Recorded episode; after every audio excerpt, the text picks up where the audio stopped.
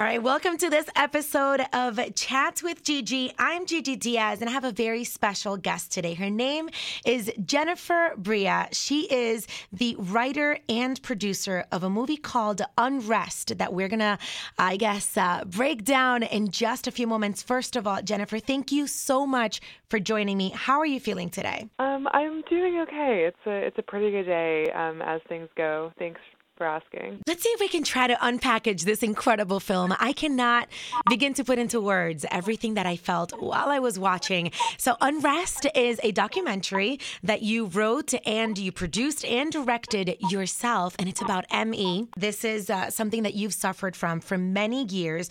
First of all, I want to thank you for sharing your story, and I want to congratulate you on the fact that this film has made it to the shortlist for an Oscar nomination. Thank you so much. We are hoping for a nomination but it's um it's been an incredible journey, and I'm still totally amazed that um, we've come this far given where everything started from. Talking about the beginning, can you explain for those of us that are not familiar with ME, what exactly is uh, this disease? And then walk us through your first experiences and how this manifested for you. So, I was a graduate student um, doing a PhD, and one day I had this really high fever and I thought it was just the flu. And um, you know, I was sick for about 10 days with 104.7 degree fever. And when the fever broke, um, I started feeling better. But then when I tried to get up out of bed, I you know walked to the bathroom and walked straight into the door frame.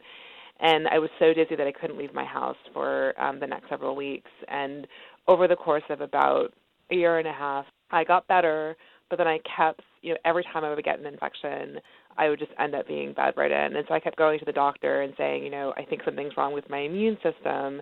And because my lab results came back normal, um, they kept telling me at first that nothing was wrong, and finally that I was just stressed or depressed, or that it was all in my head. Um, and that's really when I started to film myself because I had no idea what was happening to me, but I knew that something was deeply, deeply wrong.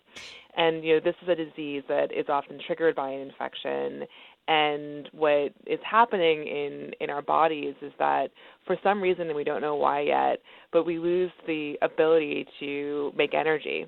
So it means our immune system doesn't work. It means that our brain doesn't work the way that it used to, and our and our nervous system and and so I was actually, without knowing it, constantly um, pushing myself past this new kind of metabolic limit that I had, where I could feel relatively normal if I stayed within that limit, but if I went past it, I would crash and end up bedridden for sometimes weeks or even months um, you know, with days where um, I was so weak that I wouldn't even be able to lift my head. I can't imagine what it feels like. I mean, to be bedridden for days and days at a time, and then to go to a doctor and tell them, this is what I feel, this is what I'm going through. You went through several different physicians, and to just have it all attributed to stress over your finals. What was that feeling like? It was really frustrating. I mean, at first I thought, well, maybe I, the stress thing didn't make sense, but um, but but maybe I, you know, maybe this is just something like a fluke and it'll and it'll go away and I'll be fine. And and I think as it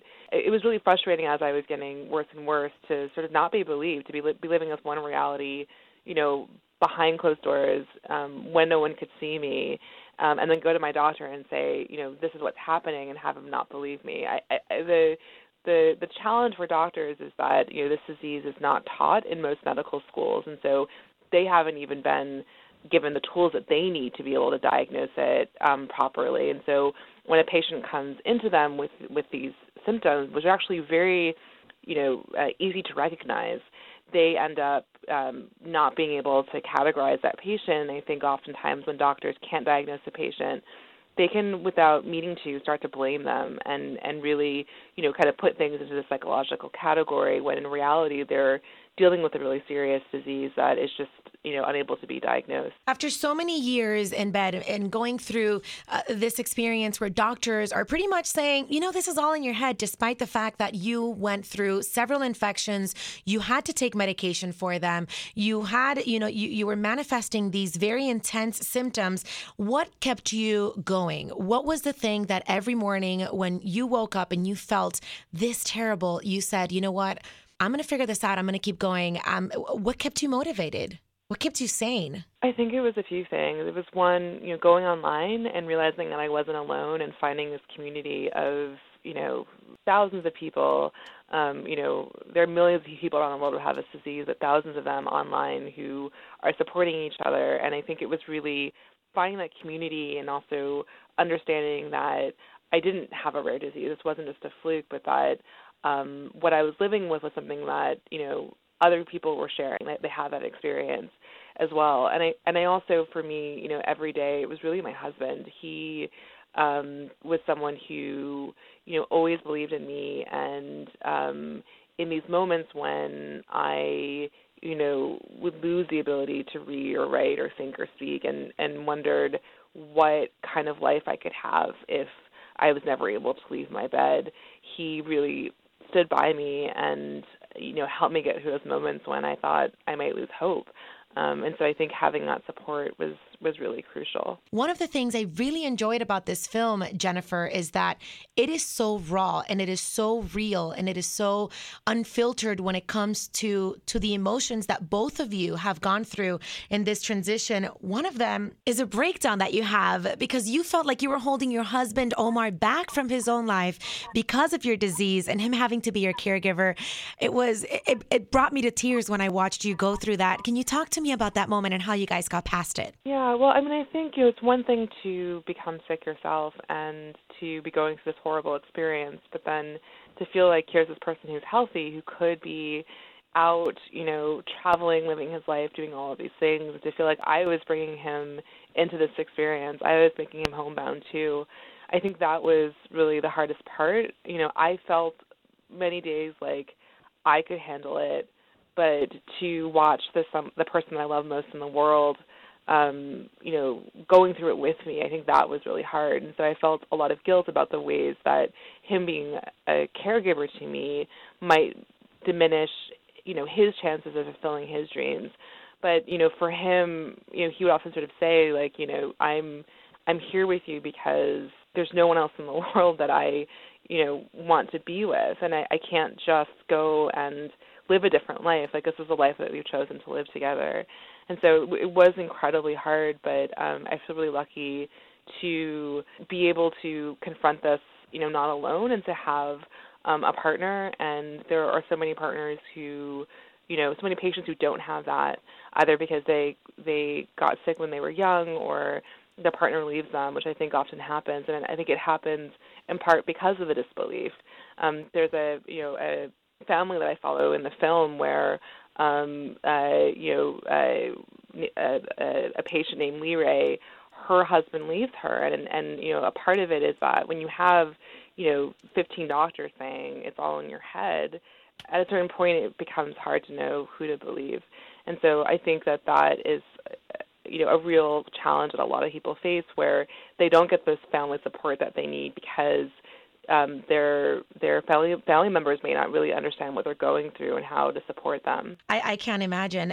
And and for those people that do believe uh, their family members, for those caregivers out there, it's still a difficult process. What message would you have for them when things get really hard, when when the episodes are at their worst, and these caregivers are giving so much of themselves to support their loved ones? What message do you have for them to strengthen them? Yeah, well, I I would say that it's not a question of belief in the sense that there's sort of you know a huge amount of scientific evidence that explains all of the symptoms that your loved one is experiencing. So the science is out there, and what it really is going to take is time for it to be translated into medical practice.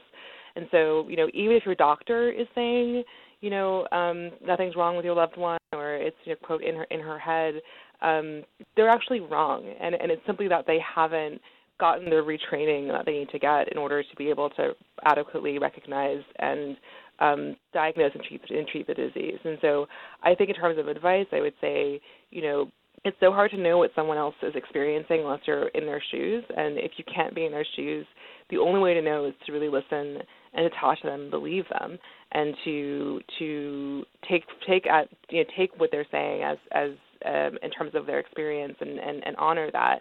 And I think for caregivers who are going through a tough time, it's um, really important to find other people who are sharing your experience, to connect with other caregivers, and to also create space for yourself to you know get out of the house and and and and and take time away to um, you know kind of put your oxygen mask on first and to, to really nurture yourself. So, feeling the way that you felt, you said that you were inspired to pick up the camera and to document what you were going through, partially because a lot of the doctors didn't believe what was going on, they didn't understand it. Did you at any point when you were documenting uh, your experiences with ME think that you were going to create a documentary? Did you ever did you ever have that in the back of your mind or was it just sort of like a therapeutic thing for you? I think when I first picked up my camera, it was really just the space to process that fear and that pain and anger when I didn't know what was going on and I had no idea what was happening to me. And I started recording myself because I lost the ability to read or write. So in those first two years, I, you know, if I tried to write like a sentence of an email, I would pass out for the next four hours.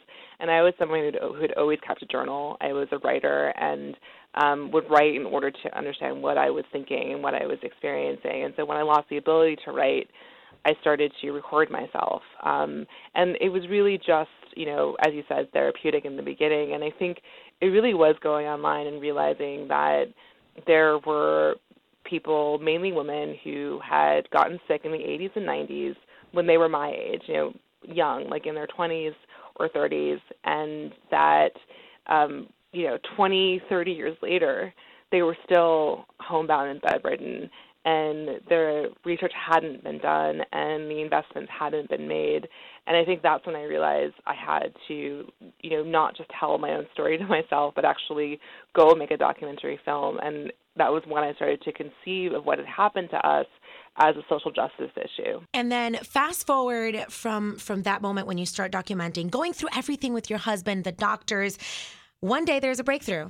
And, and, and, and two days after that, you're walking. Talk to me about that first feeling of being able to get up out of your bed. And then talk to me about what happened afterwards. So I um, am really lucky in that I was able to find a specialist who eventually diagnosed me um, with ME. And uh, one of the treatments that can help some patients um, are antiviral drugs. And I happen to be a very good responder. So I started taking this new medication and I started feeling a lot better within the, the course of a few days. And suddenly I was no longer bedridden. I was able to actually get out of bed um, and walk you know, around my house, around my backyard, and do more things. And it's that feeling of like, oh my God, I have my body back again and I can use it, right? And so um, I ended up going out um, to my reunion. It was my 10th college reunion and um, was there and felt you know so excited to be there and just with the the intensity of the noise and um, the crowd and all of that sensory stimulation, I was there for 20 minutes and I just collapsed. And you know what I didn't realize is that the the treatment helped to kind of raise the floor, mm-hmm. so I had more capacity. But it's it's sort of it's like that rubber band snapping back. Like even even though I was feeling better, I still had a limit and it was invisible to me. And when I went past that limit, I crashed really, really, really hard. And that was a, a very hard lesson to learn in the early days, you know, how to pace myself and how to learn how to live within these new limits because as I was saying earlier, I mean, this really is a mitochondrial disease, and so when you um, are when you are kind of staying within your limit, I, um, I describe it as being like a battery that only ever charges to like 20 or 30 percent. Wow. So as long as I'm only using that much energy, um, I can feel relatively normal. But if I try to ask my body for more than I have, um, all of my symptoms get worse. And it took a long time to really understand, you know, how to use less than I have in order to be able to save something. So you mentioned that in the process of, of recording yourself and then really connecting with other uh, people over the internet that are, that were going through what you were going through, you realized that this issue with ME is not just a medical one; it's a social one. Uh, you just mentioned that, and and part of the reasons why Unrest is so incredible as a film is that it also created a global movement called Time for Unrest. Talk to me about that and how it makes you feel that something that was so terrible to go through that that you're still living with can have such a positive outcome. So a large part of why I made the film and it really was I think in addition to my husband and the community the the the, the storytelling and, and the the filmmaking that really saved my life and brought me through this and um I made the film in part because there was no story out there like when you're going through the most painful experience of your life to have um no story, right? Meaning that I didn't know about this disease before I got it. I hadn't seen films, I hadn't read books, I hadn't really read reporting on it, and mm-hmm. and so it was it was like there was no nothing out there. And so I told a story that I wanted to hear, that I needed when I first got sick, and in doing so, it's really um, started to create a movement of all of these people who were previously isolated and maybe weren't connected to each other are now getting connected in local communities and online. Um, and we are really trying to grow a movement of patients, of caregivers, of allies, of doctors, of scientists to find a cure. And that means, um, you know, uh, uh, going out there and doing the medical education and putting um, more pressure on Congress and on the NIH, National Institutes of Health, um, to fund this disease at parity with other diseases that are similarly disabling. So for decades, we've only received about $6 million a year from the NIH. And um, if you look at other diseases like MS or lupus or HIV that are similarly disabling and similarly prevalent, we should actually be getting $250 million a year. That that's what parity would be. And so that's really the fight that we're trying to kind of mobilize for. And I and mm-hmm. I, I think this is a treatable disease. I think that we will find a cure, um, but we have to put the investment in so we can grow the research field um, and, and really understand what is causing us and how to treat it. Jennifer, today the film Unrest, which was inspired by this terrible experience that you've lived, is on the shortlist for an Oscar nomination. It has created a global movement bringing attention to over 17 million others that have suffered what you've gone through. What's next for you? So I want to keep telling stories um, and making making films. So that's what I'm going to keep doing, and um, I'm going to keep working and trying to grow this movement. I think that's amazing. I, I love to see it, and it's so inspiring how you have created something that can be so overcoming and so terrible for others into something that is strengthening for absolutely all of us, and that you're creating such a big difference. Thank you so much for joining me today on Chats with Gigi. Thank you so much for having me. Jennifer Brea is the writer, director, and producer of the film Unrest. Thank you for sharing your story. I am sure Unrest is going to make it to the uh, Oscar nominations to the final five and you can catch Unrest as it premieres on PBS on the show Independent Lens this Monday, January 8th. Check your local listings. Thank you so much for tuning into this episode of Chats with Gigi. Don't forget to follow on all social media platforms at Gigi Diaz Live to be kept up to date of upcoming episodes. Chat with you soon.